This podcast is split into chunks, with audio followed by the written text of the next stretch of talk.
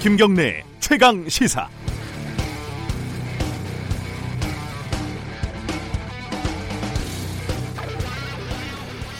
저는 잘 이해가 되지가 않습니다. 조국 후보자 딸 논문 얘기인데요. 조 후보자 딸이 고2 때 단국대에서 2주간 인턴을 하고 SCI 2급 전문 학술지에 논문을 냈는데 제1저자로 등재됐다. 이 뉴스는 다 들으셨고요. 이 사실 자체도 이해가 되지 않지만 저는 조 후보자 측의 해명이 더 이해가 가지 않습니다. 조 후보자 측은 먼저 이렇게 밝혔어요. 부모가 관여하지 않았다. 이게 무슨 뜻일까요? 몰랐다는 건 아니겠죠. 딸 입시와 관련된 중요한 일인데 몰랐다는 건 말이 안 되고, 그럼 딸이 어디 인턴을 2주 갔다 왔는데 의학 논문 제1저자, 그 제목도 굉장히 어렵습니다. 출산 전후 허혈성 저산소 뇌병증에서 혈관 내피 산화질소 합성효소 유전자의 다형성, 숨이 차네요. 의학 논문 제1저자로 올라왔는데 당시에 이상하다는 생각이 안 들었을 거예요. 부모가 모두 교수 아닙니까? 단국대에서 연구 확인에 소홀했다고 사과를 했고, 의학 논문 출판 윤리 가이드라인에도 맞지 않고 결정적으로 상식적이지가 않습니다. 정당한 평가를 받은 거라고 밝혔는데 저는 잘 이해가 되지 않습니다. 두 번째, 입시 부정은 아니라는 취지로 논문 성과를 대입 자기소개서에 넣었지만 점수에는 반영이 되지 않았다, 이런 식으로 입장을 밝혔더라고요. 그럼 자기소개서는 점수에 들어가지 않나요? 그럼 그 많은 스카이캐슬 자녀들이 교수들 논문에 이름을 올리는 짓을 왜 하는 걸까요? 자녀 문제가 곧바로 법무부 장관의 자질을 판단하는 절대적인 기준이 되지 않습니다. 하지만 비상식적인 사안에 대해서 비상식적인 해명을 계속하면 문제는 달라질 수도 있습니다. 더 궁금하게 만드는 해명은 더 이상 해명이 아닙니다. 8월 21일 수요일 김경래 최강시사 시작합니다.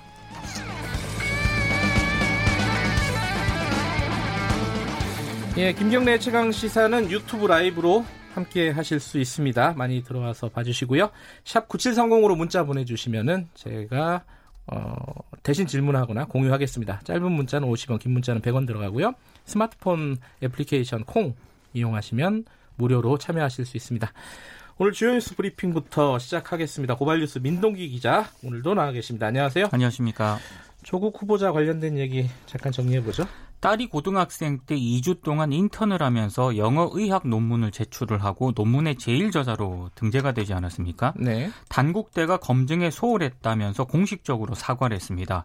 연구 논문 확인에 미진한 부분이 있었음을 사과한다면서 연구윤리위원회를 이번 주 내에 개최를 해서 사안조사에 착수할 계획이라고 했습니다. 네. 당국대는 이 조국 후보자의 딸이 참여했다는 인턴 프로그램은 대학병원 차원의 공식 프로그램이 아니라 교원이 진행한 비공식 프로그램이다, 이렇게 설명을 했는데요. 그 교수 말하는 거죠? 그렇습니다. 그 학부 같은 반 친구였다는 딸과, 네, 그렇습니다. 그 아버지 교수요. 네. 통상 제1저자는 실험과 논문을 주도한 사람으로 여겨져서 다른 공동 저자보다 높은 평가를 받습니다. 이 때문에 실험 디자인과 결과 해석 등 고등학생이 2주 동안 해냈다고 보기에는 상당히 좀 무리가 있다, 이런 지적이 나오고 있는데요. 네. 이에 대해서 조국 후보자 쪽에서는 인턴십 과정에 후보자나 후보자의 배우자가 관여한 바가 전혀 없다는 해명을 했습니다. 이쪽 저는 논문을 써본 적이 없습니다. 학사라서. 네. 써보셨나요, 논문? 학사 때. 학사 논문이요? 그 약간 미니 논문 비슷한 걸 써봤습니다. 그렇군요. 네. 이게 이공계에서 이렇게 연구실에서 논문을 써본 경험이 있는 사람들한테, 몇 명한테 물어보니까 잘 이해가 안 된다고 하더라고요. 제1저자로 오른 거는. 네, 통상적으로, 네. 예, 좀 이해가 안 된다고 하시는 분들이 많습니다. 단국대 조사 결과를 한번 좀 기다려봐야 될 것 같습니다. 일단은. 네. 자, 경실련에서 국회의원들 부동산 문제를 제기를 했네요. 2019년 기준으로요. 부동산 소유 상위 국회의원 29명에 재산 변동을 분석을 했거든요. 네. 2016년 이후에 868억이 늘어나서요. 1인당 평균 연 10억 이상 시세 차익을 냈다고 경실련이 발표를 했습니다. 네. 그러니까 경실련에 따르면 시세 기준으로 부동산 재산이 가장 많은 국회의원은 박정 더불어민주당 의원이었는데요.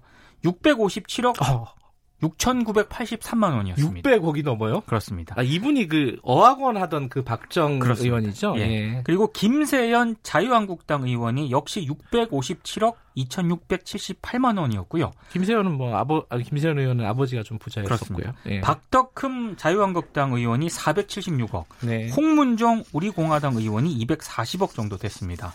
아, 경실련은 부동산 재산 축소 신고 문제도 지적을 했는데요. 상위 29명이 신고한 부동산 재산가액이 2,233억 정도 됐는데 실제로 시세는 4,181억이라는 게 경실련의 판단입니다. 그러니까 신고가액으로 가면 1인당 평균 77억인데 경실련이 조사해서 밝힌 시세는 1인당 144억 2천만 원이었습니다. 아, 두 배 차이가 나네요. 그렇습니다. 그래서 경실련은 공직자윤리법을 개정해야 한다고 주장을 했는데요. 부동산 재산은 공시가격과 실거래가를 모두 신고를 하고 재산 신고 시 재산 형성 과정을 의무적으로 심사해야 한다. 이렇게 지적을 했습니다. 이거 어려운 일 아닌데요. 그죠? 실거래가를 간단한 겁니다. 예. 하지만 공직자윤리법은 국회의원들이 바꿔야 됩니다. 그렇습니다. 그래서 쉽지 않은 거죠. 자, 오늘 사실 굉장히 중요한 날입니다. 외교적으로 보면은 베이징에서 굉장한 이벤트가 열리죠. 한일 외교장관 회담이 개최가 됩니다. 예. 아, 강경화 장관이 김포공항에서요 기자들을 만났는데 네. 지소미아에 관한 입장을 물으니까 아직 검토하고 있다. 결정된 것은 없다. 이렇게 얘기를 했거든요. 네. 아, 지소미아는 24일 자정까지 한일 양국이 파기 의사를 밝히지 않으면 자동으로 연장이 됩니다. 일각에서는 정부가 한일 갈등 격화라든가 미국과의 관계에 미칠 파장을 감안을 해서 지소미아 파기에 대해서 명시적으로 밝히지는 않되 네. 실질적인 정보 공유는 제한적으로 하는 방안을 검토하고 있는 것으로 지금 전해지고 있습니다.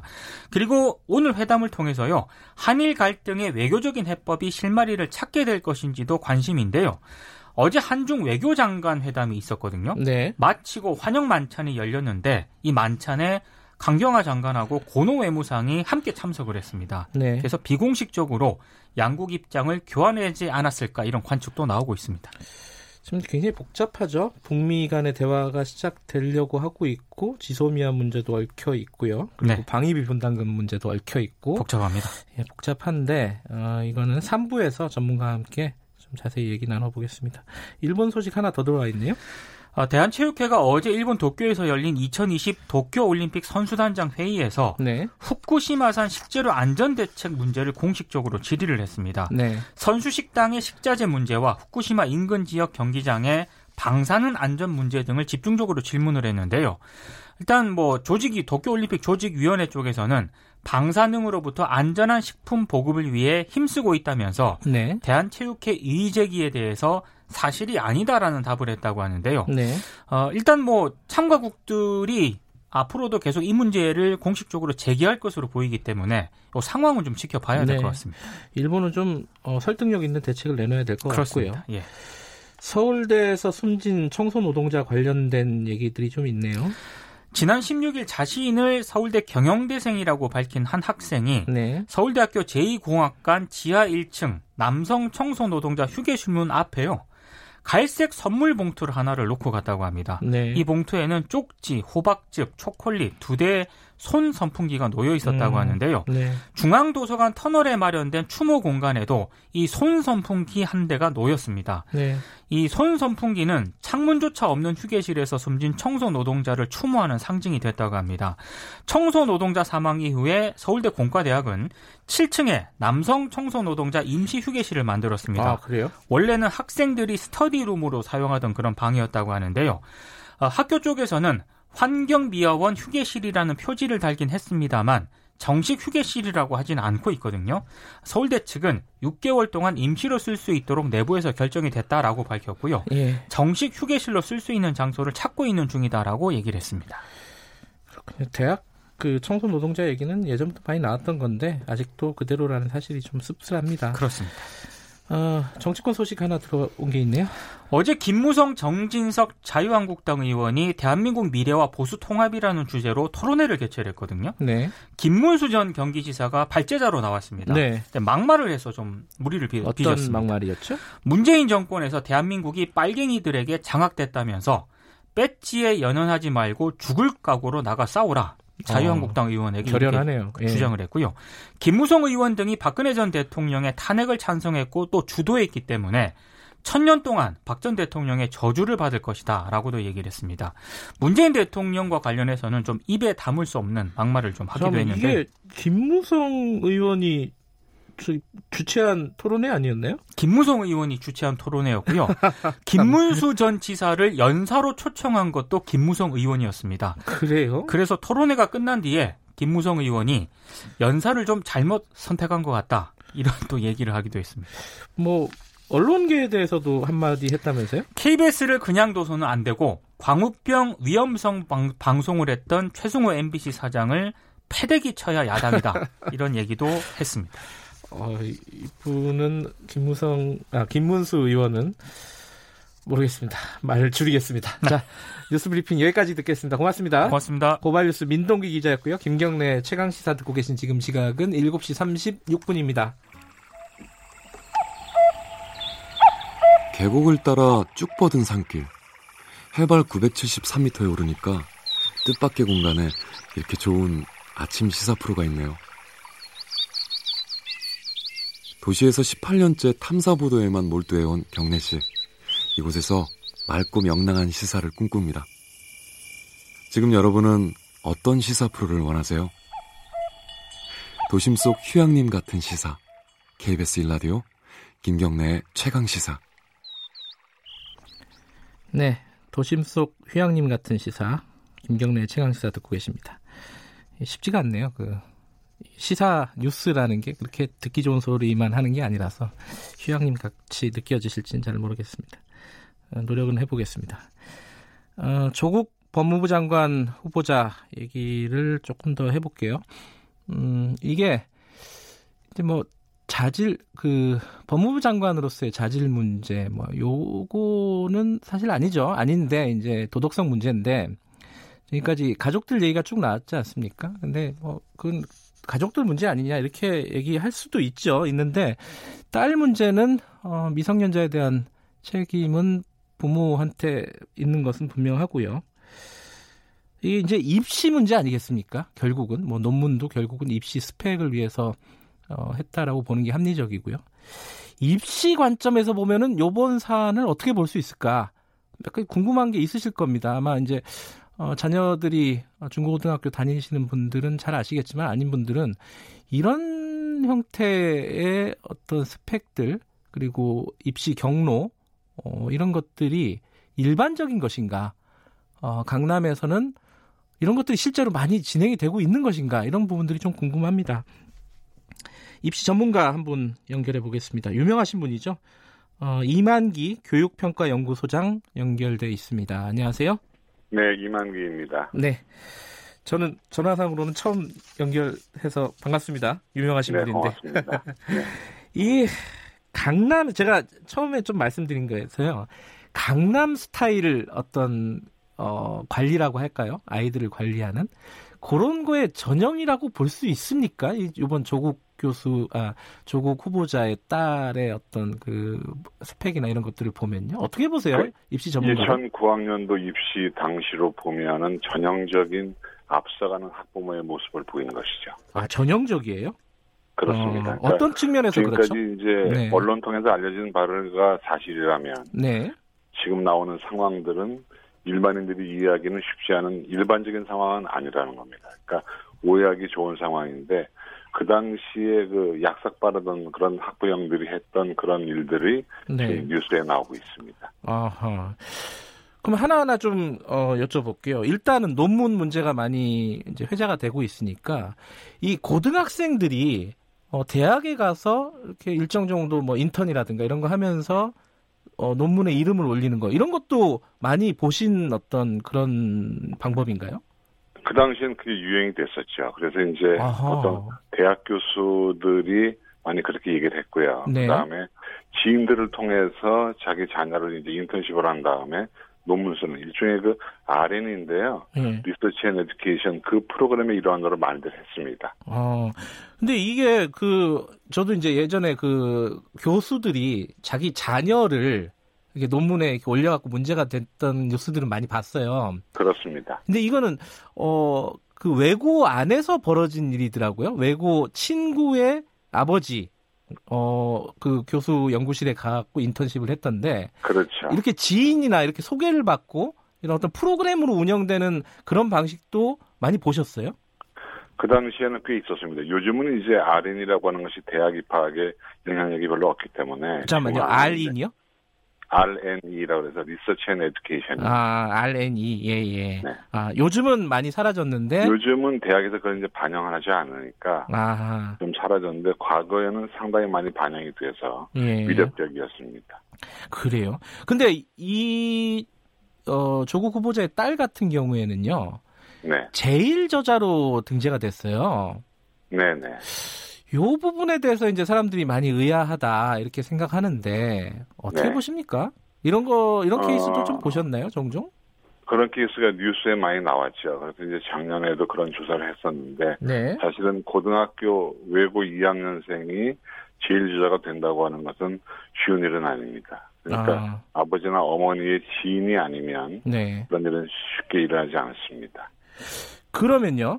그러니까 지금 말씀하시는 거는 2009년도 그 조 후보자의 딸이 2009년도 입시, 그러니까 2010년 수시 전형이죠. 말하자면 그렇습니다. 정확하게 말하면 네. 그때 당시에는 이런 어떤 논문 등재라든가 이렇게 인턴십이나 이런 거 지인들을 통해서 하는 것도 유행을 했었다 이런 말씀이신 거고요, 그죠? 네네.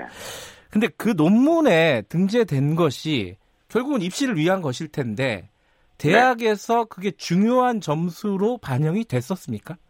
그 당시에는 그 포트폴리오도 제출할 수 있었기 때문에 네. 중요한 입시 전형 요소가 돼 있습니다. 지금은 그렇지 않습니다만은 과거에는 그렇게 돼 있었다 이렇게 볼 수 있습니다. 포트폴리오라 그러면 뭐 자기소개서 이런 거랑 좀 다른 건가요 또? 그러니까 연구 실적 같은 걸 낼 수 있었거든요. 그러니까 뭐 공인학 성적이나 자기소개서 이외에도 네. 수상 실적 같은 거 이런 걸 낼 수 있었기 때문에 그런 네. 것들이 사실은 크게 영향력을 발휘하고 있었습니다. 그래요? 근데 지금 조 후보자 측도 그렇고요. 고대 측도 고대 측은 한번 말을 바꾸긴 했지만은 네. 이 논문이 입시에 어떤 영향을 주지는 않았다. 이런 취지의 해명들을 하고 있단 말이죠. 이거는 그러면 조금 당시 현실과 거리가 먼 해명이라고 볼 수 있을까요? 그러니까 그 당시 이제 고려대학교 입학 요강을 보면 뭐라고 돼 있냐면요. 네. 학교생활기록부는 학교생활기록부에 기재된 내용 및 교과와 비교과를 별도 제출한 모든 서류를 종합평가한다고 돼 있습니다. 네. 그러니까 수험생이 낸 모든 자료에 대해서 종합평가이기 때문에 고등학생이 논문을 썼다는 얘기는 똑똑하다는 얘기니까 네. 대학에서는 선호할 수밖에 없죠. 그러니까 지금 이 선생님께서 이 소장님께서 말씀하시는 거는 대학 입시에 일정 정도 반영됐을 수밖에 없다. 당시 상황에서 보면은 그렇습니다. 그래서 이제 그런 것들이 과열 양상을 띠게 되면서 네. 2010년도에 대학교육협의회에서 입학사정관제 공통운영기준을 만들어서 네. 그런 내용을 이제 규제하기 시작하는 것이 2010년도입니다. 아하, 그래요. 그러니까 그때 당시에는 굉장히 유행했었던 어떤 스펙 쌓기 하나의 방식이었다 이런 거네요. 근데 이제 사실 이 딸의 행보를 보면요, 외국에서 유학을 하다가 한국에 와서 외고를 들어갔고 외고에서 이공계 대학을 가고. 의전원으로 다시 최종적으로 갔는데 이게 그렇습니다. 굉장히 뭐랄까요 성공적인 어떤 케이스다 어떤 입시에 있어서는 그렇게들 많이 보도를 하던데 입시 전문가가 보시기에는 어떻습니까? 실제로 그렇습니다. 그러니까 입시를 마치 그 누군가에 의해서 컨설팅을 받아서 움직인 것처럼 상당히 고급 코스로 진행이 된 거기 때문에 네. 입시 전문가의 입장에서는 상당히 앞서가는 집이었다 이렇게 볼 수 있습니다. 아하. 근데 여기서 이제 그런 문제 제기를 하는 쪽이 있더라고요. 이 한 번도 제대로 정량화된 시험을 쳐본 적이 없다. 그러니까 대학을 갈 때도 마찬가지고, 의전원에 갈 때도 마찬가지고. 아, 이 부분은 그 일반적인 걸까요? 아니면 그렇게 바라보는 시각이 좀 뭐 과하다, 삐딱하다 이렇게 볼 수 있는 건가요? 어떻게 보십니까? 그 당시에 이제 의전원이나 대학이 그런 입시 요강이 있었기 때문에. 네. 불법은 아닙니다만은 그 틈새 시장을 잘 공략했다고 볼 수 있는 거죠. 아, 틈새 시장을 잘 공략했다. 그 당시에 이제 외국어 능력이 뛰어난 수험생들이 네. 외국어 특기자나 입사관 제도로 진학을 했기 때문에 예. 불법은 아닙니다. 그러나 이제 그걸 모르는 분들은 못 갔으니까 정보력의 싸움에서 남들보다 앞서갔다 이렇게 볼 수 있습니다. 그런데요, 외고 나왔으면 이제 외국어 전문 고등학교 아닙니까? 그죠? 그렇습니다. 외고가. 근데 그때 이공계로 가는 게 흔했어요? 어떻게 됐었습니까? 그때는? 지금하고 좀 나눠서 봐야 되는데, 그 당시에는 그 외국어고에도 이과계열을 운영을 했거든요. 네. 그래서 보통 외고에서 한 7% 내외 정도가 이공계로 진학을 했기 때문에, 네. 지금하고는 좀 양상이 다릅니다. 그래서 그 당시에는 외고에서 이과에 가고 이과에서 의전학 가는 케이스가 꽤 있었습니다. 아, 그래요? 지금 네. 많이 달라졌나요? 지금은 이과 반 운영을 못하게 되니까요. 그런 케이스는 거의 없고요. 만약 그렇게 되려고 하면은 네. 본인이 혼자 공부하거나 재수를 해야 되는 그런 양상입니다. 아, 지금은 이과를 운영을 할 수가 없게 돼 있군요. 외고가. 2014년, 2015년서부터 그렇게 돼 있기 때문에요. 네. 지금은 외고에서 이과 반 운영이 금지되어 있습니다. 네. 근데 그때 당시에는 가능했다는 거죠. 예. 꽤 아까 한 7% 된다고 했나요? 그 이과 그렇습니다. 이과로 진학하는 네. 학생들이. 네, 네. 그러면 뭐 10명 중에 뭐 1명, 20명 중에 한두 명 정도는 이과로 진학하는 꽤 높은 비율이었군요. 그렇습니다. 보통 한 6,000명 정도가 1년에 그 외고를 나와서 대학에 간다고 치면 네. 한 4,500명 정도가 이제 이공계열로 진학을 네. 했고요. 또 네. 바로 의대로 간 친구들도 한 100여 명이 이렇게 통계적으로 나와 있습니다. 네. 그러면은, 당시에 이런 어떤, 입시 관리, 스펙 관리, 최근에 스카이캐슬이라는 드라마도 한번 유행을 했었는데, 그런 네. 것들을 전문적으로 컨설팅하는 업체나 이런 것들도 많았나요? 그때 당시에도? 그 당시에도 많은 건 아니지만 있었습니다. 그러니까 제가 받은 느낌은, 조 후보자 따님의 어떤 입시의 양상을 보면 네. 상당히 정보력이 뛰어났거든요. 네. 그런 양상입니다. 물론 이제 어떤 전문적인 컨설팅을 받았는지 안 받았는지 그건 확인할 수가 그거는 모르죠. 예, 있는 네. 방법은 아니지만은 보시기에는 꽤 정보력이 높은 어떤 그런 양상을 보이고 있다. 이런 그 당시에 유행했던 그 유머가 그런 게 있었죠. 아이를 명문대학에 보내기 위해서 1번이 엄마의 정보력이고 2번이 아빠의 무관심, 3번이 할아버지의 경제력이었는데 그런 유머가 들어맞는 그런 수험생이었지 않냐 하는 생각이 들고 있습니다. 또 한 가지 좀 궁금한 건요. 부산대 의전대를 갔어요. 의전대를 네. 갔는데 여기도 이제 면접 전형으로 갔다고 이렇게 지금 보도가 나오고 있지 않습니까? 네. 이거는 어떤 일반적인 방식입니까? 아니면 특별한 케이스라고 봐야 되나요? 특별하지는 않고요. 네. 그 당시에 여러 의전원에 그런 전형이 있었기는 했습니다. 보통 그래요? 의전원 입시라고 하는 것은 미트라고 해서 네. MET 입문 검사를 보고 공인화 학성적이나 아니면은 서류 같은 걸 내서 이렇게 들어가거든요. 예. 그런데 그럴 때 이제 어떤 데에서는 면접이 강화가 되는 그런 의전원도 있었죠. 그러니까 이번 어떤 의혹, 요 논란을 본 어떤 학생이 이런 글을 네. 적었더라고요. 자기는 잠잘 시간 줄여가면서 아까 보신 자격시험 미트를 준비하느라고 힘든데 네. 이 미트가 그때 당시에는 이 딸의 입시에는 성적이 반영이 안 됐다고 하더라고요. 제출은 하지만은. 그렇죠. 그러니까 미트 시험을 보긴 봤지만 성적을 반영한 건 아닙니다. 그러니까 이렇게 열심히 하는 사람들만 억울한 거 아니냐라는 그런 글을 올린 걸 제가 봤어요. 그렇습니다. 그러면은 근데 그런 전형들이 그때 당시에는 그래도 일부 있었다. 그렇습니다. 그래요. 지금은 또 달라졌어요, 이것도? 지금도 그런 전형은 있는데요. 보통 요즘은 어떻게 하냐면 미트하고 대학교 학점, 네. 영어 성적 이런 거를 갖춰야 되기 때문에 네. 지금 그때보다는 조금 엄해졌다 볼 수 있습니다. 아, 그래요. 여러 가지 이제 논란들을 겪으면서 많이 좀 제도가 정비가 된 셈이군요. 그렇습니다. 네. 외국어고를 나와서 네. 이공계로 가는 거 이런 것들은 지금은 이과반을 운영 안 하는 거 요 정도로만 규제가 돼 있는 건가요? 갈 수는 있는 거죠? 본인이 이과를 가겠다고 하면 막을 수는 없고요. 다만 네. 이제 학교의 공식적인 교육과정상에서 이과반 운영은 할 수 없다는 거죠. 그러니까 외국어고를 나와서 갈 수는 있는데 지금은 여러 가지 좀 예전보다는 좀 힘들어졌다 이런 뜻이네요, 그죠?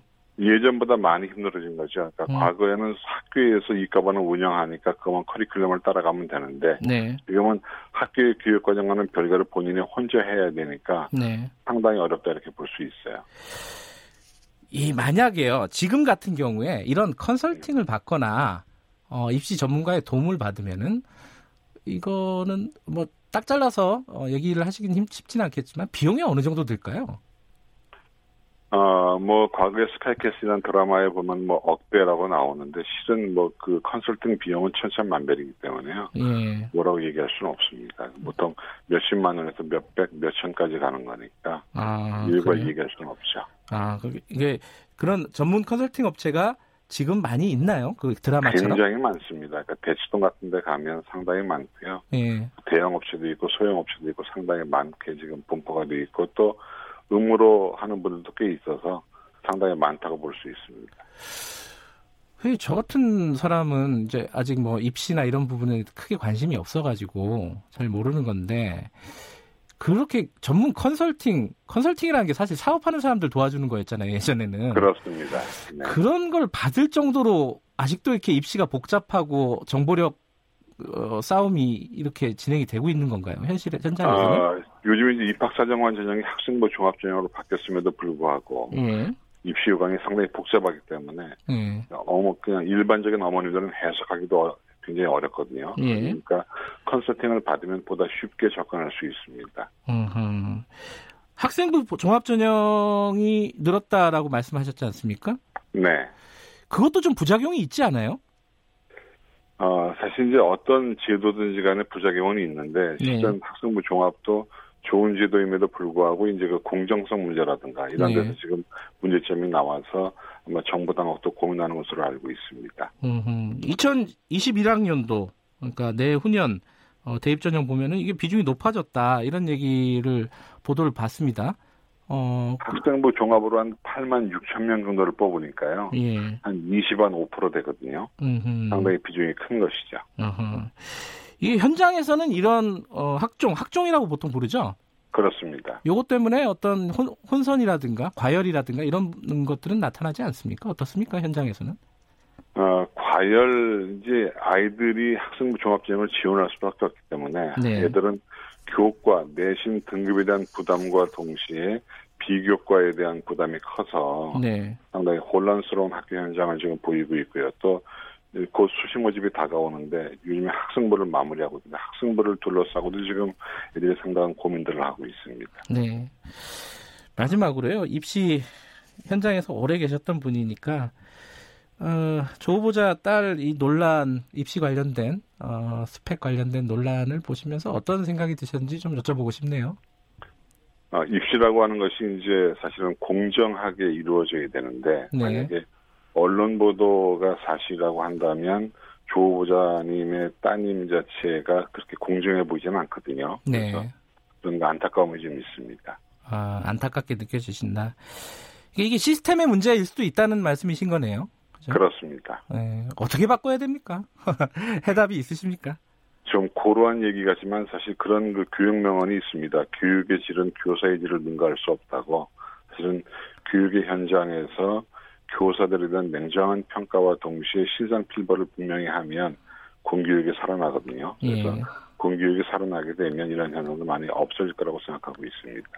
원론적인 말씀이시지만 어쨌든 그게 중요하다. 공교육이 제대로 서야 된다 이런 말씀이신 거네요. 그렇습니다. 알겠습니다. 이 인사 검증을 넘어서서 우리 교육 시스템을 한번쯤 다시 생각해 보게 하는 그런 논란이 아니었나 싶습니다. 오늘 말씀 감사합니다. 네, 고맙습니다. 자, 이만기 UA 교육평가 연구소장이었습니다. 여러 가지로 좀 씁쓸한 생각이 드는 인터뷰였습니다. 김경래 최강시사 1분 여기까지 하고요.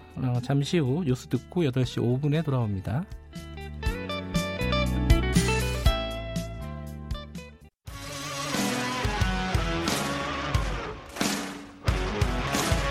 뉴스타파 기자 김경래 최강시사.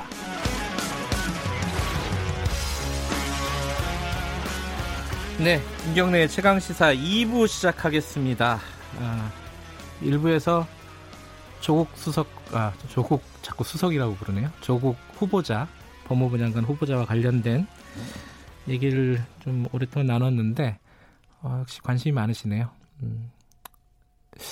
팽팽한 것 같고요. 여러 가지 이제 비판도 많고 그럼에도 불구하고 뭐 법무부 장관은 상관없는 거 아니냐, 뭐 이런 의견도 있고 양쪽 의견이 많습니다.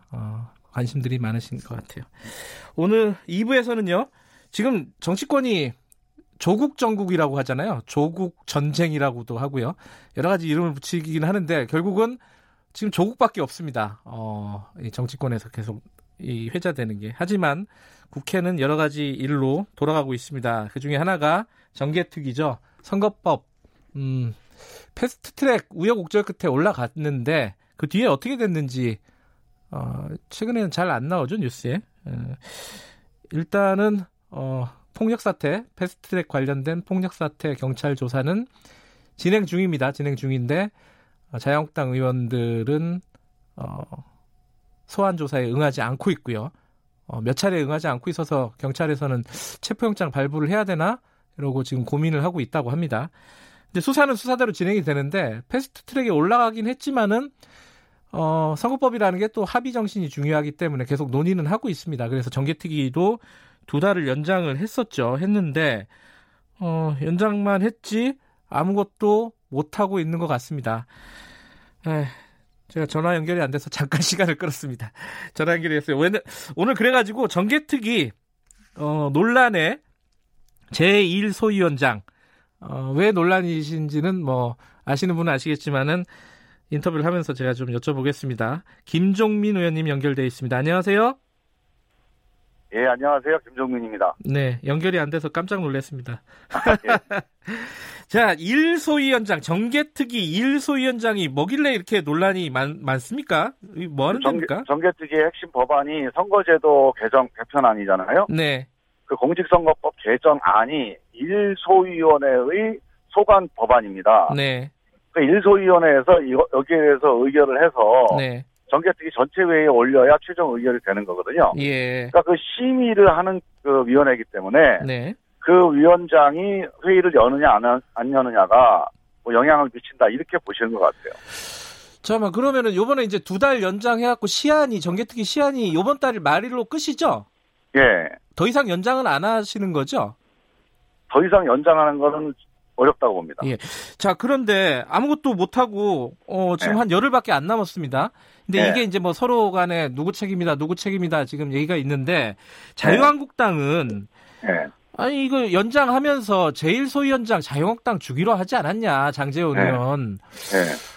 그 약속을 안 지키고 있다, 이렇게 지금, 더불어민주당한테 얘기하고 있지 않습니까? 이거 어떻게. 나경원 대표의 일방적인 주장입니다. 아, 그래요? 사실이 아닙니다. 예. 제가 이인영 대표하고 이걸 한 5차례 정도 제가 확인을 했거든요. 예. 이인영 대표 얘기는 한국당에서 그런 요청이 있었고 검토는 했으나 예. 거기에 대해서 공식적으로 합의한 바가 없다. 이게 공식 입장이고요. 예. 어제도 아마 정개특위에서 그 중계를 보신 분들은 알 텐데 제가 소상히 설명을 드렸는데 네. 그런 의견들이 교환된 건 사실이에요. 하지만 최종적으로 합의돼서 원내대표가 공식적으로 입장을 밝힌 적은 없습니다. 그 그리고 왜 그러냐면 예. 우리가 그거를 안 하겠다는 건 아니었는데 예. 한번 검토를 해보려고 했는데 예. 정개특위에 우리 심상정 전 위원장이죠. 네. 심상정 의원, 김성식 의원 이 두 분이 아주 강력하게 반대를 했습니다. 그러니까 우리가 지금 한국당하고 민주당하고 합의해서 네. 정개특위 구성을 변경시키는 게 예. 위원장 교체만 지금 한 거거든요. 공식 합의는. 예. 그 심상정 위원장을 홍영표 위원장으로 바꾼 거잖아요. 예. 근데 여기다 소위원장까지 그렇게 교체한다 그러면 예. 이 두 분 생각은 그럼 민주당이 한국당하고 뭐 타협해가지고 이거 정개특위 깨려고 하는 거 아니냐 이렇게 보시는 거예요. 우리 당 입장에서는 네. 이 두 당의 그런 의심을 감수하고 이걸 결행하기는 좀 어렵습니다. 그렇군요. 그 자유한국당 김재원 의원은 어제 말씀하신 그 정개특위 회의장에서 예. 이원욱 그 더불어민주당 수석 부대표하고 합의가 됐다. 그냥 예. 뭐 의견 교환이 아니라 합의가 된 예. 사안이다. 이렇게 주장을 하던데 그죠? 그거는 아니라는 말씀이신가요? 개인적으로 두 분이 개인적으로 대화를 나눈 건 제가 들었는데요. 예. 김재원 의원이 수석 부대표도 아니에요. 공식적인 직위가 아닌 분들이 서로 대화를 나눈 거거든요. 네. 그것도 저는 뭐 의미가 없다고 볼 수는 없습니다. 예. 책임 있는 정치인들 간에 대화를 한 거니까. 네. 하지만 예전에 나경원 대표가 원내대표 간에 도장까지 찍은 사인까지 한 협상안을 가지고 원내 의원총회에서 부결돼서 그걸 지키지 못했잖아요. 네, 어떤 물밑 대화에서 합의가 됐다 하더라도 네. 공식적으로 원내대표가 추인을 해야 되고 네. 그다음에 필요한 경우는 의원총회 추인을 받아야 돼요. 네. 근데 이번 경우는 원내대표의 추인을 받는데 실패한 거죠. 아, 그런데요. 이게 네. 예를 들어 자유한국당 장제원 의원이 이 제1소위원장을 해가지고 하면은 자기 회의 매일 일주일에 막 두세 번씩 서너 번씩 열어가지고 열심히 하겠다 이러잖아요. 그러면 네. 그래도 되는 거 아니에요? 그렇게 여쭤보면 아니, 어떻게 대답을 하시겠습니까? 예. 이 제1소위원장 문제는 그냥 한국당의 일방적인 주장입니다. 그러니까 이런 네. 얘기를 사실 네. 우리가 회의에서 길게 얘기하는 게 좋지 않은데 예. 어제도 어쩔 수 없이 얘기를 한 거거든요. 예. 기본적으로 1소위원장을 맡으려는 목적은 이 정개특위를 무산시키기 위한 겁니다. 네. 결국은 지금 사개특위처럼 그 회의는 형식적으로 열되 최종 의결은 방해하는 거죠. 그게 한국당의 목적인데 지금 나머지 정당들도 그게 뻔한 건데 거기에 동조해 주는 거는 그 나중에 이제 국민들한테 그거는 면목이 없다. 그래서 못하는 거예요, 사실. 그러면은 현실적으로요. 8월 네. 말까지 정개특위가 시한이면은 그 전에 네. 지금 상정이 돼 있는 그 패스트트랙에 올라가 있는 선거법 같은 것들이 의결이 될 가능성이 있는 겁니까? 당연히 가능성이 있죠. 그리고 그렇게 해야 됩니다.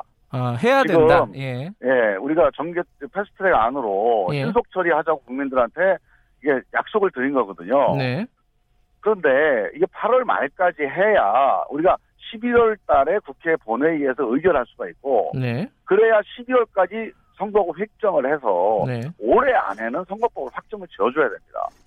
그게 내년 4월이 선거인데 네. 내년 2월까지 선거법 확정을 안 한다? 그거는 제가 보기에는 바람직하지 않아요. 8월 말까지 만약에 못하면 어떻게 된 거예요? 의결을 못하면? 그러면 1월 말에 본회의 표결을 해야 되고요. 예. 2월 말까지 선거법 획정이 됩니다. 그러니까 2월 말에 가서야 선거 제도가 확정이 되게 돼요. 내가 어느 선거구에 나갈지가 결정이 됩니다. 예. 그러니까 이거는 불가능하진 않지만 예. 우리가 길이 있다면 그 전에 적어도 올해 말까지는 확정을 지어주는 게 되게 합리적이라고 보는 거죠. 그러려면은 8월 내에 정개특위에서 의결을 해야 되는데 그렇죠. 예. 그러면 지금 제1소위는 현실적으로 쉽지 않고 정개특위 전체 회의에서 의결을 해야 되는 방법밖에 없지 않습니까? 제1소위는 네. 우리가 정개특위가 6월 말에 연장이 된 게 네. 재구성이 된 게 아니고 예. 기존의 위원회가 기한이 연장된 거거든요. 네. 그 위원장만 바꾸자 이렇게 합의가 된 거예요. 예. 나머지는 합의가 된 게 없어요. 협의하다가 지금 중단된 거니까. 네. 그렇다면 기존의 위원회가 승계된 거기 때문에 네. 아직도 제가 1소위원회 위원장입니다. 예. 그래서 이제 만약에 전체 회의에서 의결을 하려면 네. 오늘이나 내일이나 1소위원회를 소집을 해서 네. 이건 소위원회에서 결정하기가 어려우니 전체회의에서 결정합시다라고 이제 한번 결정을 해야 됩니다. 알겠습니다. 일단 뭐 일정상으로는 그런데 네. 자유한국당에서는 또 주장하는 게 이 네. 자유한국당에서 낸 안이 또 있지 않습니까? 비례대표 폐지 네. 아니죠. 뭐 이름을 네. 붙이자면은 네. 그것도 지금 패스트트랙에 올라간 법안 선거제 법안과 같이 논의해야 된다. 이렇게 네. 얘기하는데 그 여지는 있는 거예요? 같이 논의하는 거는 여지는 있는데요. 예. 문제는 이 270명 비례대표 폐지하는 안이 예. 우리가 처음에 선거법 개정은 이겁니다. 이 선거법이 승자 독식 선거법이다. 네. 그러니까 힘센 정당이 다 차지하는 선거법이고 예. 지역적으로 편중돼 있다. 영남은 한국당, 호남은 무슨 당. 자, 이래서 고치자고 한 거거든요. 네. 근데 이게 이제 원내대표 간의 합의사항이기도 해요. 작년 12월 달. 네. 이 비례성을 높이자. 근데 이 안은 그 합의를 정면으로 거스르는 안이에요. 네. 그러니까 누가 보더라도 이거는 선거법 개정을 하지 말기 위한, 그러니까 방해하기 위한 안이기 때문에 네. 논의는 해볼 수 있으나 네. 제3의 안으로 가자는 게 저희 입장입니다. 지금 패스트트랙 안이 아니고 당신들 안도 아니고 제3의 타협 안으로 가자. 근데 거기에 대해서 응하지 않고 있어요, 한국당. 이철희 의원 같은 경우에는 23일까지 법사위로 넘기자 이렇게 어제 얘기를 하더라고요. 이거 이렇게 가는 겁니까? 일정을 잡는다면은? 일단 내일 그 22일 날 정개특위 전체 회의를 이제 추진을 하려고 합니다. 예. 그래서 내일 아마 의결을 하자고 이제 하는 의원들이 있을 거고요. 네. 근데 뭐 한국당과 지금 홍영표 위원장께서 대화를 좀 해보시겠다고 하니 그 대화 결과에 따라서 내일이 될지 아니면 뭐 23일이 될지 아니면 다음 주 월요일이 될지. 그러니까 이거를 뭐 꼭 30일까지 끌고 갈 필요는 없는 상황입니다. 예. 아, 근데 한 가지 궁금한 건요. 지금 선거 패스트트랙에 올라간 게 지역구 비례 숫자 뭐 이런 건 있는데 선거구제는 선거구안은 없지 않습니까? 요건 어떻게 되는 거예요? 우리 공직선거법이요. 국회에서 선거제도를 확정을 지어주면 국회의원들이 아닌 선거구 휘정위원들이 있습니다. 지금 구성이 돼 있어요. 그분들이 한 달 안에 그 선거구 휘정안을 결정하게 돼 있어요. 그러니까 국회의원들이 이 자기 선거구를 결정하게 되면 이해관계가 개입이 되니까 이해충돌을 방지하기 위해서 새로 법을 만든 겁니다. 그래서 선거구 휘정위원들이 결정하게 돼 있는 겁니다. 네네. 내일 그러면 표결 강행을 할 수도 있다 이런 거네요. 결론적으로 얘기하면은. 강행은 아니고 그냥 진행입니다. 알겠습니다. 어쨌든 가능성은 내일 있다. 하지만 홍영표 지금 위원장이 대화 중이다 이런 거네요. 알겠습니다. 그 얘기는 여기까지 하고요.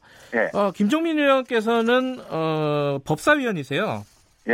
이번에 뭐 조국 법무부 후보자 인사청문회도 아마 참여하시겠죠. 참석하실 텐데 여러 가지 의혹이 나오고 있습니다. 이것도 한두 개 좀 여쭤볼게요.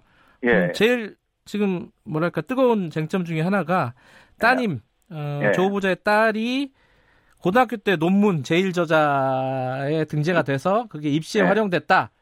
자, 요 논란에 대해서는 더불어민주당은 어떻게 보십니까, 이거? 저는 이제 이 문제에 대해서 이제 국민들께서 걱정을 많이 하시잖아요. 대학 입시가 부모의 사회적 지위에 의해서 결정되면 안 된다. 이거는 뭐 국민들한테 아주 중요한 문제입니다.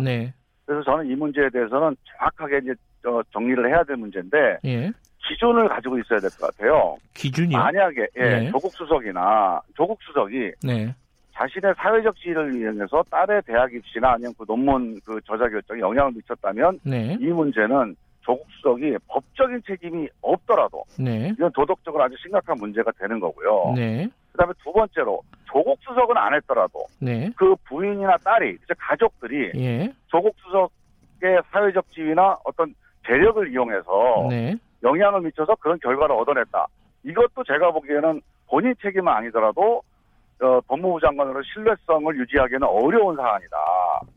그런데 이 두 가지 사안일 경우에는 문제가 되고요. 그런데 지금 상황을 보면 이럴 가능성도 있어요. 지금으로서는 그 교수님 말씀을 들어보면 조국 수석 아빠가 누군지에 대해서는 당신이 몰랐다는 겁니다. 그러니까 이 딸의 집안과 관계없이 자기 아들이 다니는 학교의 친구니까 좀 그 우호적으로 배려할 가능성도 있는 거예요. 그 교수의 이제 교육적 판단이겠죠.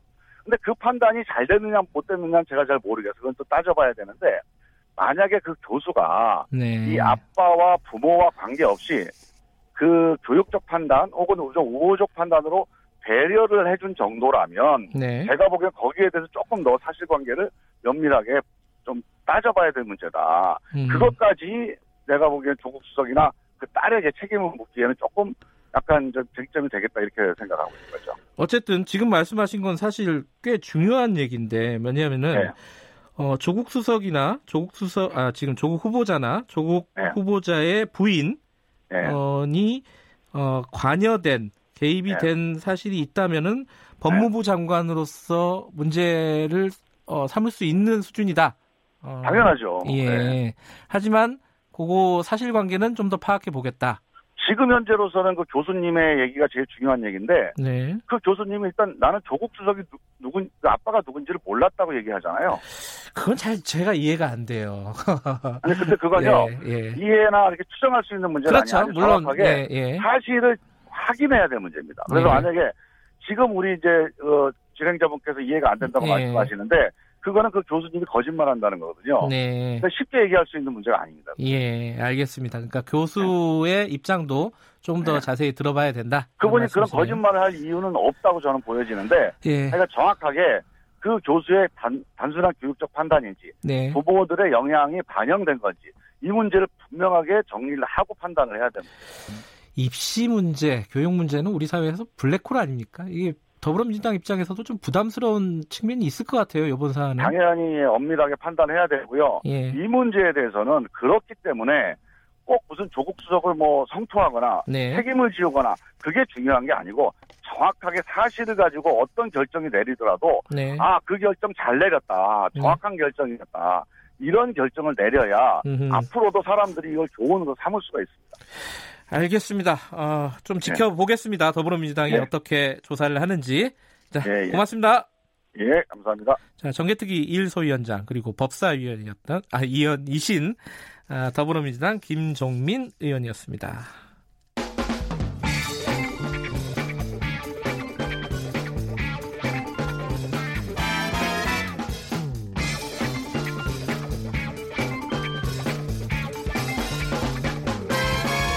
윤태곤의 눈.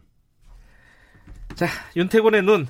의제와 전략그룹 더모아의 윤태곤 정치분석실장 오늘도 나와 계십니다. 안녕하세요. 네, 안녕하세요. 오늘은 제3지대라고 해야 되나요? 그쪽 얘기를 좀. 통틀어서. 예. 어제 손학규 대표가 기자회견을 했어요. 네.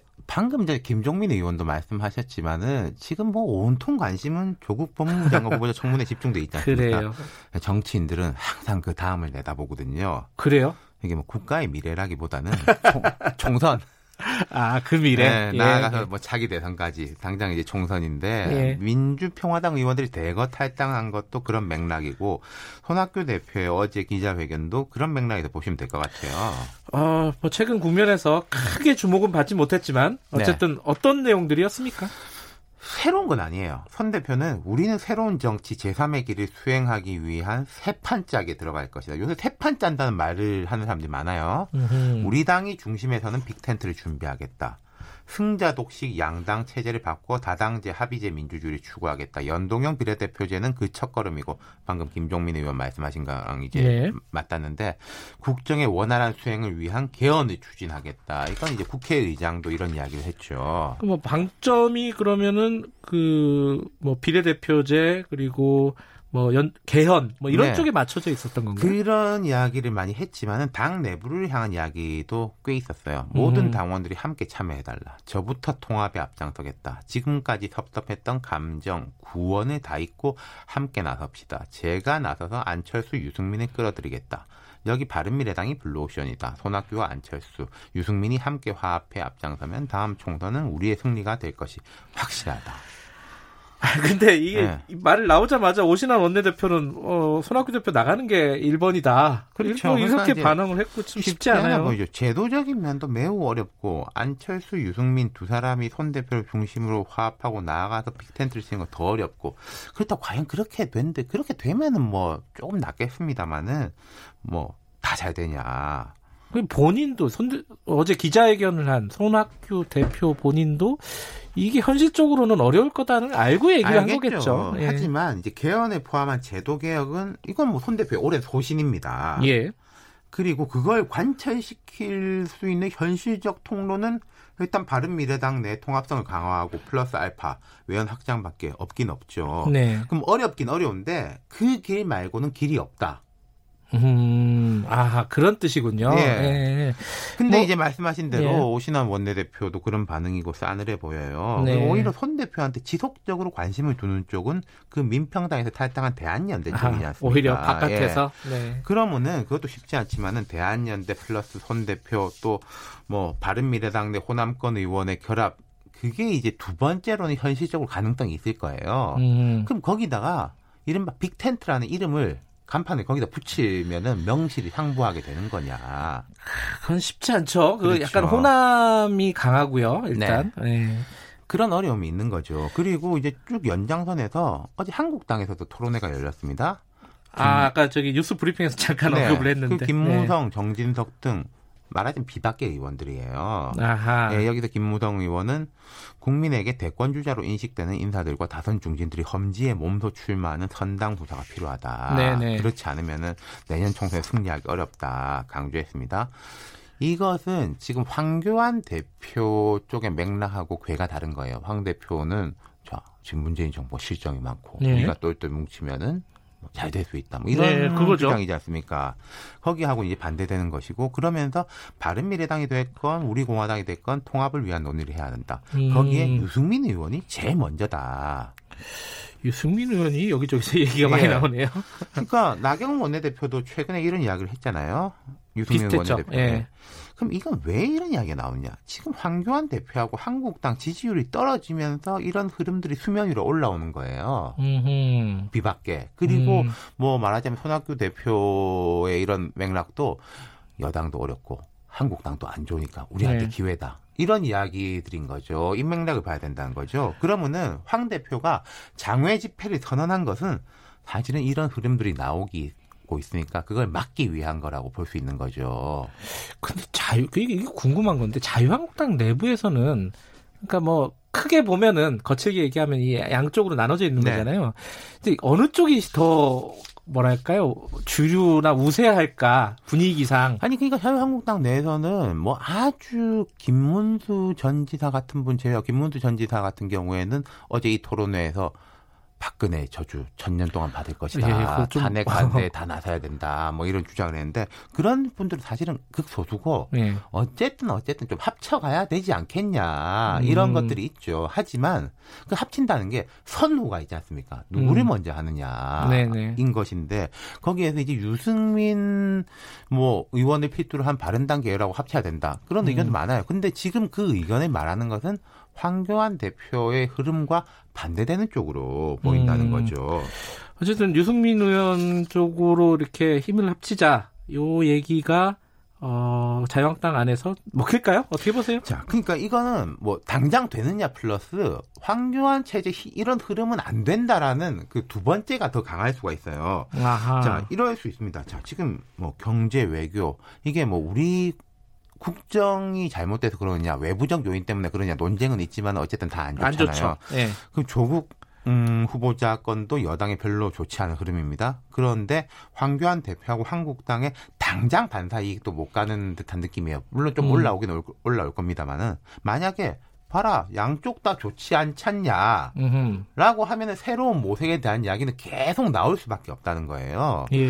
물리적으로 보면은 제 생각에는 한 추석 전후 보십시오. 이번 주말에 장외 집회합니다. 다음 주까지는 할 거예요. 추석 전까지는. 그럼 이게 호응이 있느냐 없느냐. 호응이 네. 별로 없으면은 아니 이대로 되겠냐라는 식으로 흐름이 나올 것이고 만약에 오히려 황교안 대표의 장외 집회 호응이 있다면은 총선은 민주당, 한국당, 양당 구도로 쫙 진행될 것이다. 지금은 여권보다는 어떻게 보면은 황교안 대표가 주도하는 장외 집회가 또 다른 포인트가 될 수 있을 겁니다. 어쨌든 야당 입장에서는 조국 수석 이 논란을 추석까지 어떤 방식으로든지 끌고 가고 싶을 거예요. 네. 자, 오늘 말씀 감사합니다. 네. 윤태곤의 눈이었습니다. 김경래 최강시사 2부는 여기까지 하겠습니다. 잠시 후 3부에서 뵙겠습니다.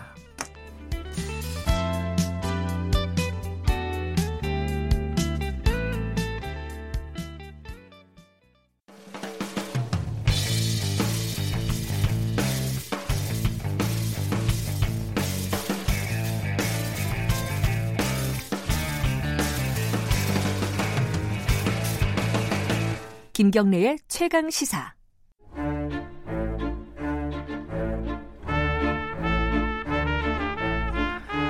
네, 김경래의 최강시사 3부 시작합니다. 수요일마다 돌아오는 영화 스포, 최강시사의 영화 코너 스포일러 시간입니다. 오늘도 최광희 영화평론가 나와 계십니다. 안녕하세요. 네, 안녕하세요. 오늘은 청년 문제를 다룬 영화들. 네. 이게 뭐 엑시트 때문에 갖고 오신 거죠? 예, 그렇습니다. 엑시트가 지금 얼마나 봤어요? 많이 번다고 하던데. 750만 명 정도 넘어선 걸로 알고 있는데요. 1000만 갈라나요? 글쎄요. 지금 1000만까지 가기는 조금 어렵네요. 동력이 좀 떨어지고 있는 상황이라서. 예. 저도 봤거든요. 네, 재밌게 보셨어요? 저는 뭐 이런 거 좋아하거든요. 아, 코미디물 이런 거 좋아해요. 예.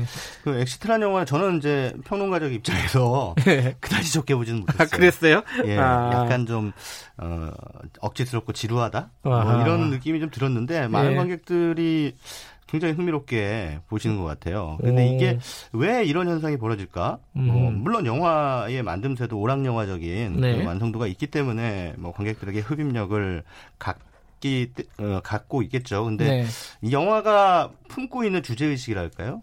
그런 것들이 이제 동시대의 관객들에게 좀 약간 어필하는 측면이 분명히 존재한다는 생각이 들어요. 그리고 이게 사실 뭐 코미디 요소가 되게 많고 그다음에 재난 영화 어떤 재난 상황에서 탈출하는 영화 그리고 약간 게임의 요소 같은 것도 있더라고요. 뭐 스테이지 1, 스테이지 2 이렇게 미션 클리어하는 느낌도 있는데 모든 종류의 재난 영화는 다 그 게임적인 요소가 있어요. 그러네요. 또 생각해보면 그런데 지금 말씀하신 부분은 그 안에 좀 다른 맥락이 있다 어필할 수 있는 어떤 걸 말씀하시는 거죠? 일단은 이 영화의 주인공이 요즘에 그 청년 세대를 대표한다고 볼 수가 있겠죠.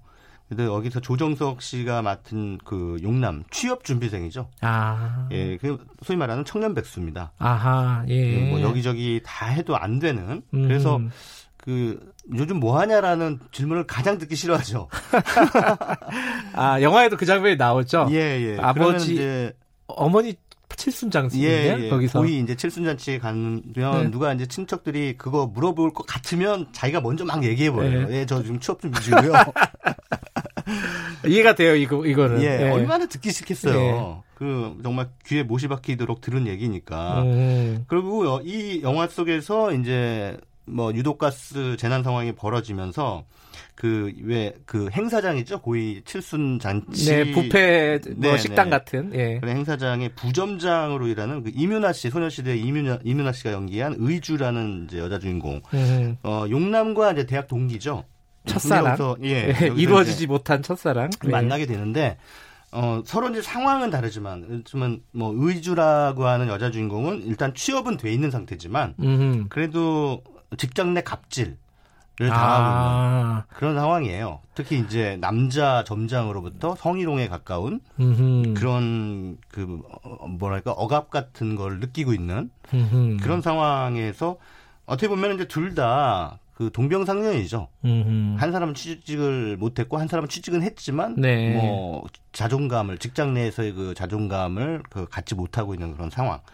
뭐 이런 그 상황이 지금의 그 청년 세대 20대들의 세태 이런 것들을 이제 대변하고 있기 때문에 특히나 이 영화가 그 20대 관객들에게 많이 어필하는 것이 아닌가. 나를 보는 것 같거든요. 아, 젊은 사람들이 보면은 그런 상황에서 또 이 재난이라고 하는 이것을 이제 재난 영화의 틀로 담아냈잖아요. 그러니까 이것은 이 영화가 선언하는 거예요. 이 젊은이들의 상황이 지금 재난 상황이다.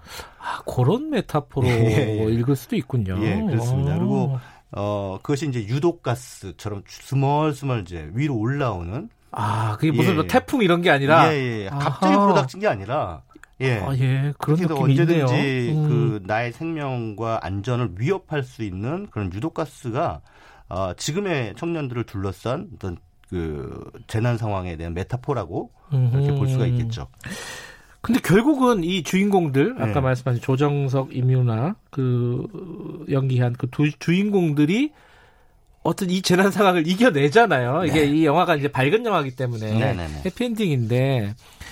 그것도 어떤 일종의 청년들한테 어떤 카타르시스라든가 대리만족 이런 걸 줄 수도 있었겠네요. 그렇죠. 이 두 사람이 그 소위 클라이밍 암벽 등반 동호회 출신이잖아요. 대학대요. 대학대 거기서 같이 이제 활동을 했던 그런 사람들이라 여기서 이제 두 사람이 그 도시의 건물벽을 막 기어 올라가고 뭐 여러 가지 장애들을 건너뛰고 하는데. 게다가 또 달리는 장면이 굉장히 많이 등장하잖아요. 여기저기 막 뛰어다니고 막 위험에서 하는데. 피해야 되는 거니까. 이제 그런 것들을 보면서 자연스럽게 관객들이 이제 두 사람을 응원하게끔 만드는 응원하고 싶은 거죠. 그리고 이제 뭐 영화 보신 분들은 아시겠습니다만 이제 영화 후반부에 드론이 등장하는 장면이 나오는데 거기서는 이제 많은 사람들이 이 두 사람을 탈출, 이 두 사람이 거기서 재난 상황에서 탈출하게끔 도와주고 또 응원하는 그런 네. 이제 상황들을 보여주는데, 이것은 감독이 그러니까 우리 사회의 청년들이 처한 그 여러 가지 그 깊은 현실의 늪에서 이들의 용기를 가지고 이제 빠져나올 수 있게끔 좀 많은 사람들이 이제 관심을 갖고 지켜보고 응원을 했으면 좋겠다. 이런 그 연출 의도가 그 장면에 좀 그 뿜어져 나온 것이 아닌가, 뭐 이런 생각이 듭니다. 그러네요. 뭐 저는 보면서 이 건물 안전에 대한 생각을 많이 했는데 아니면 이 영화를 무슨 화생방 그러니까 그 옥상문은 네. 왜 이렇게 닫아놨냐 뭐 이런 문제 있잖아요. 그 네, 네. 뉴스에서 많이 등장하는 거. 비상구는 왜 항상 닫혀 있을까? 예, 뭐 그렇습니다. 이게 사실 영화적으로는 이게 논리적으로는 약간 좀 이해가 안 돼요. 그러니까 물론 옥상문이 잠겨져 있는 상황이지만 그 대체로 이제 그런 위급 상황에서는 옥상문을 열쇠로 이게 따려고 하는데 열쇠가 밑에 층에 있잖아요. 네. 유독가스가 막 올라오고 있는데 밑에 층에 내려가려면 위험하지 않습니까? 근데 어찌됐든 내려가려고 이제 하는 네. 그런 상황들이 이제 벌어지고, 내려갈 수 없으니까 조정석 씨가 건물 바깥으로 나가서 옥상으로 올라가는 클라이밍을 시도를 하는 거죠. 일반적으로 이제 그런 경우에는 위급하면 어디 가서 뭐 등기라든가 소화기 같은 거 가져와서 옥상 문을 이게 부수죠. 그러면은 예. 클라이밍을 못 하잖아요. 예, 그러니까 부수고 들어가려고 일단 한 번은 노력을 하죠. 네. 그래서 안 되면은 이제 클라이밍을 하게 되는데, 그 상황을 이제 생략해 버렸어요. 생략해 버렸다는 건 뭐 영화적인 정합성보다는, 그러니까 논리적으로 딱 아귀가 맞는 것보다는 이렇게 이제 클라이밍을 하는, 기어 올라가는 모습 자체가 지금 현재 청년들이다. 뛰어 올라가는 게 아니라 기어 올라간다는 거죠. 아, 그 여러 가지로. 아, 저는 그 청년 문제가 이제 뭐 어떤 소재로는 여기저기 삽입이 됐지만은 네. 이거를 그런 메타포 전체적으로 영화 자체가 청년 문제를 다루고 있다라고 생각은 진지하게 못했었는데 네. 얘기를 듣고 보니까 하나하나 다 들어맞네요.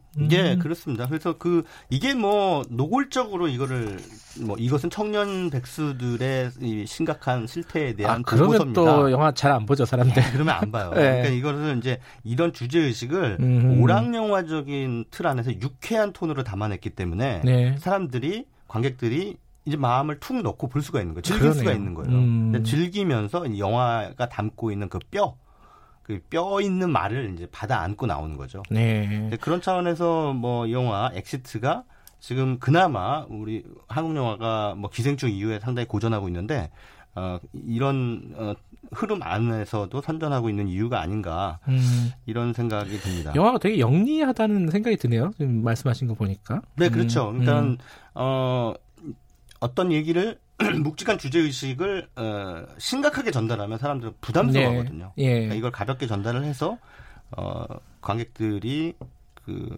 자연스럽게 네. 예, 그 주제의식에 빠져들 수 있도록. 근데 그것까지 안고 나오셨으면 영민한 감독 관객들이시고요. 예. 그냥 재밌다 그 예. 정도로 나오셨으면 뭐 그냥 평균적인 관객이라고 볼 수 있겠습니다. 저는 평균적인 관객인 걸로 하고요.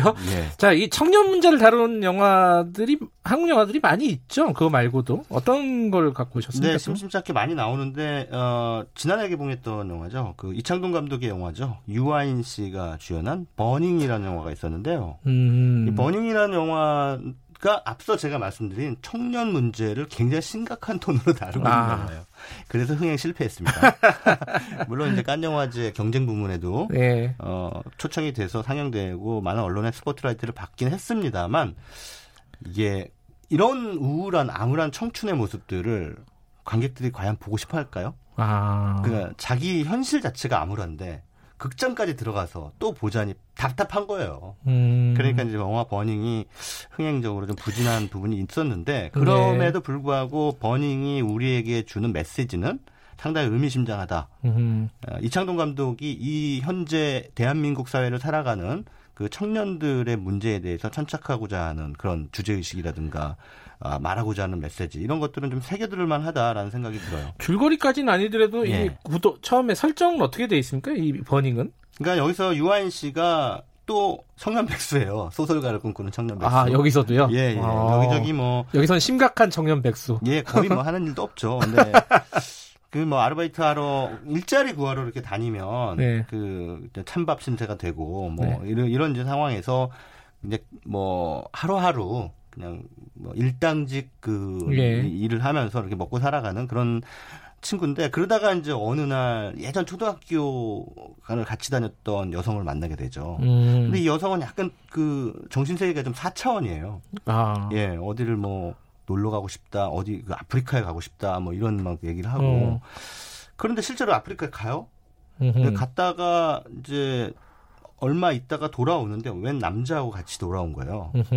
근데 그 남자는 굉장히 잘 사는 남자예요. 아하. 나이는 비슷한 또래인데 예. 상당히 잘 사는 남자인 거죠. 거기서 좀 계층 간의 위화감이 발생하는 거죠. 근데 되게 젠틀해요, 그 남자가. 왜 보면은 우리가 흔히 있는 사람들 보면 뭔가 이렇게 폭압적이고 좀 무례하고 이럴 것 같은데, 이 사람은 전혀 그렇지가 않고 상당히 겸손하고 또 교양이 있어 보이는 거죠. 그런데 그것조차 저 교양이 저 돈이 만든 교양이 아닐까라는 생각이 이제 들 수밖에 없는 거죠. 근데 여기서 이제 그 남자 역할을 맡은 배우가 이제 재미동포 배우는 스티븐 연인데, 그런 차원에서 이제 유아인 씨가 약간의 위화감을 느끼게 되고, 그 스티븐 연이 그런 얘기를 합니다. 나는 비닐하우스를 태우는 취미가 있어요.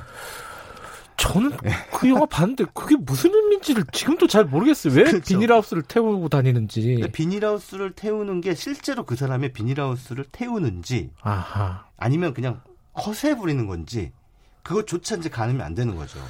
아하. 그런데 그런 와중에 이제 자기가 어찌됐든 연정을 품었던 그 여성이 사라져버립니다. 어느 순간. 온데간데 없이 없어져버려요. 그러니까 이제 의심을 품는 거죠.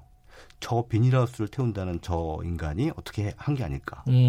라고 하는 의심을 품고, 이제 그 친구가 다니는 동네에, 그러니까 스티븐 연이 주로 이제 많이 다니는 동네에 모든 비닐하우스를 다 뒤지고 다닙니다. 미스터리의 어떤 성격도 좀 있군요. 예, 그렇습니다. 그러니까 미스터리지만 그 미스터리라는 형식 자체가 이 영화 유아인 씨의 심리적 상태 그대로입니다. 그러니까 유아인 씨가 이 세상을 바라보는 그 상태가 미스터리인 거예요. 아하. 도저히 알 수가 없는 거예요. 이게 진실이 뭐지, 허구가 뭔지, 이런 것들을 가늠할 수가 없는 안개 속에 놓여있는 청년들의 상황.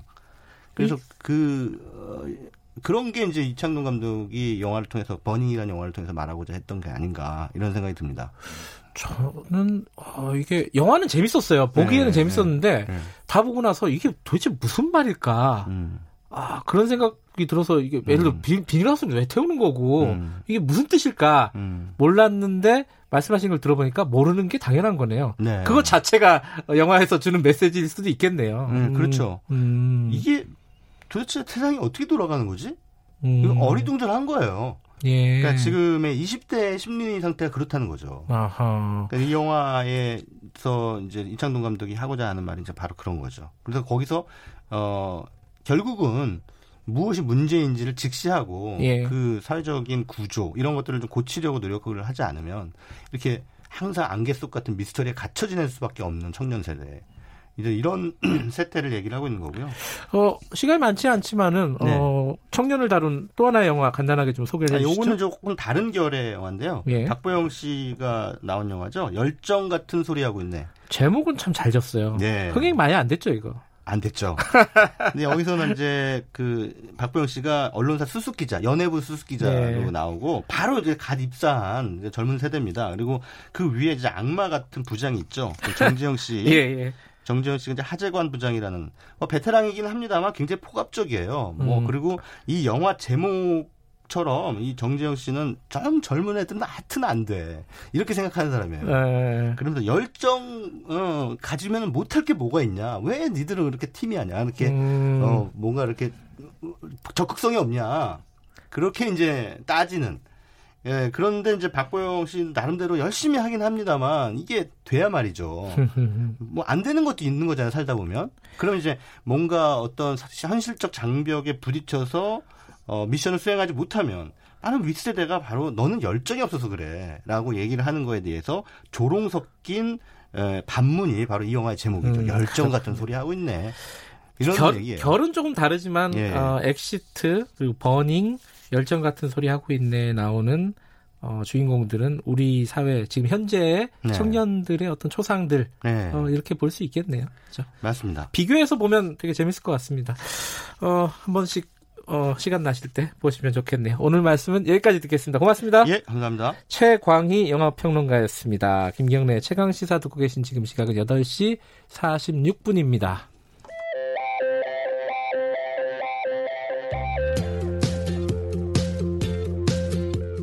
오늘 하루 이슈의 중심, 김경래의 최강시사.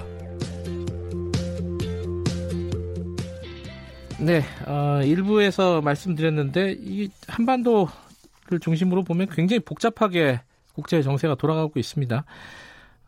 어제 스티브 비건 미 국무부 대북 특별대표 방한했죠. 이제 본격적인 일정을 오늘 할 거고요. 북한하고 일단 접촉을 하게 될까? 요게 이제 가장 큰 관심사입니다. 그리고 또 하나는 방위비 분담금. 이거 논의가 트럼프 대통령 입에서는 많이 나왔는데 어떻게 진행이 되고 있는지 요것도 하나 걸려 있고, 일본과의 지소미아 문제, 요것도 미국하고 같이 좀 이해관계가 걸려 있지 않습니까? 복잡하게 돌아가고 있는 것 같습니다. 해석이 필요하죠. 그래서 조성열 국가안보전략연구원 자문연구위원 연결해 보겠습니다. 안녕하세요. 예, 안녕하세요.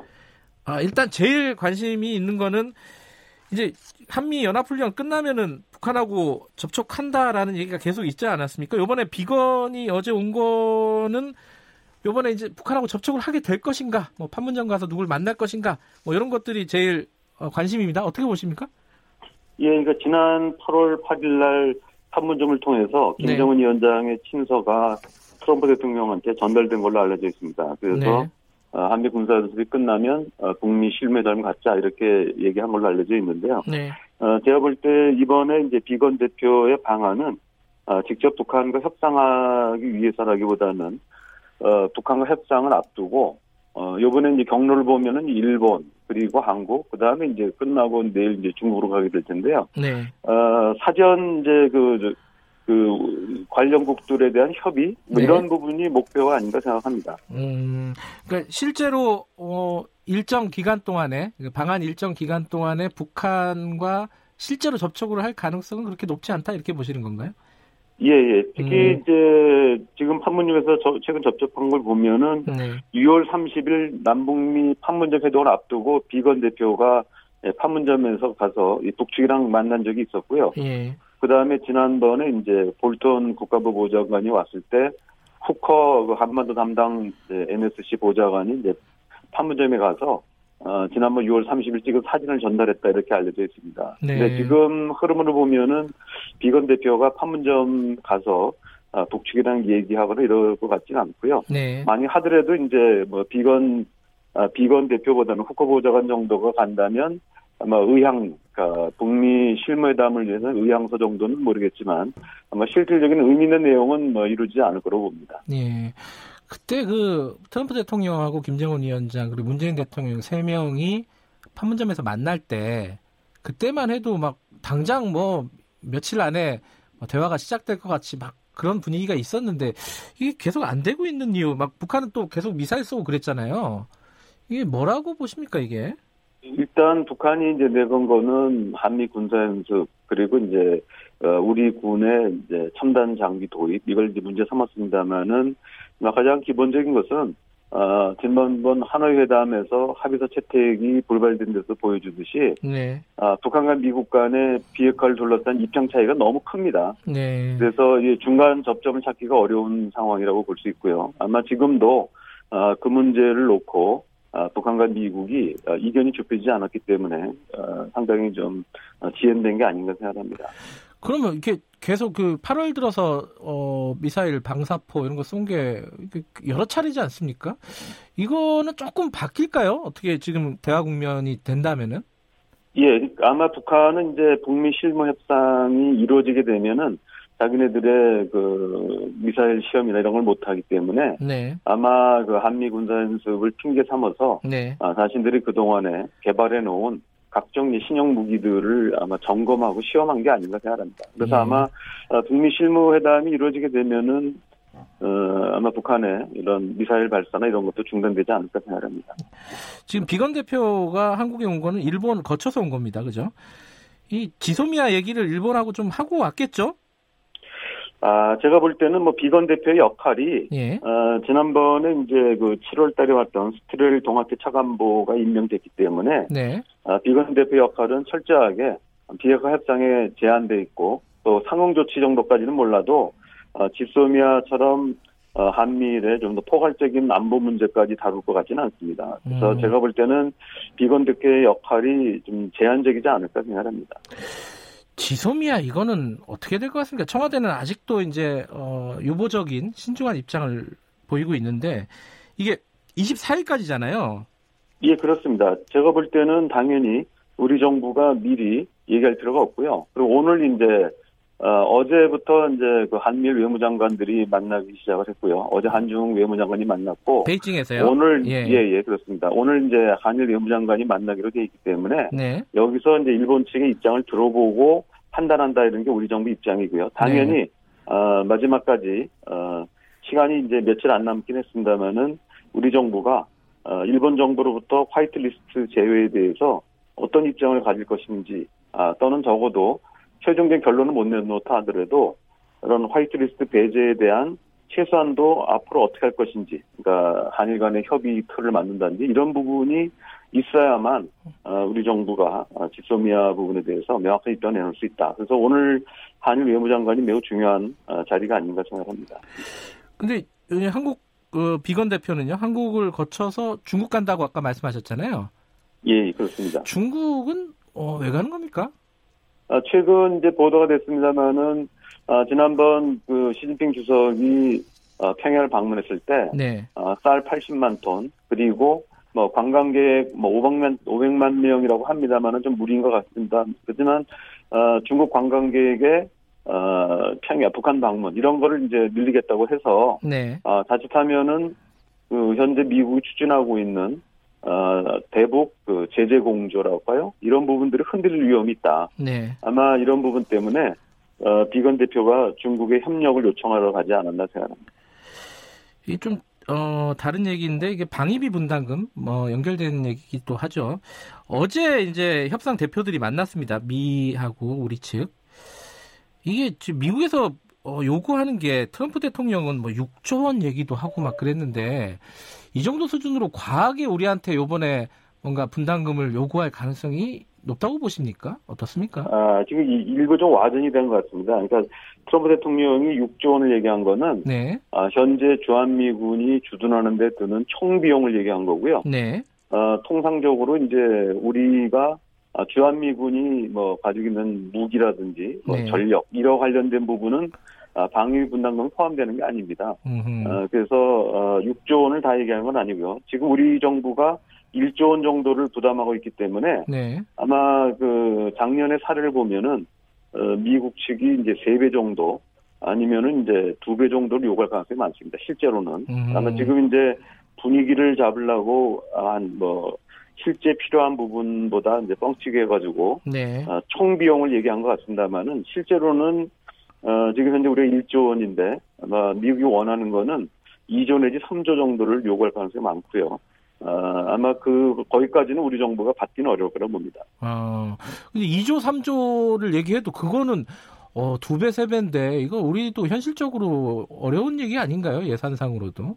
예, 그러니까 방위비 분담금이 우리가 보통 이제 1조를 부담했을 때 50% 정도 부담하는 것이거든요. 네. 그렇기 때문에 최대 맥시멈이 2억을 넘을 수가 없고요. 2조 원을. 예. 그런 상태에서 일단 미국은 굉장히 높게 잡아서 얘기하고 있는 것이고요. 예. 그래서 아마 이런 부분들은 그 중간선에서 실질적으로는 협상이 이루어지지 않을까 생각합니다.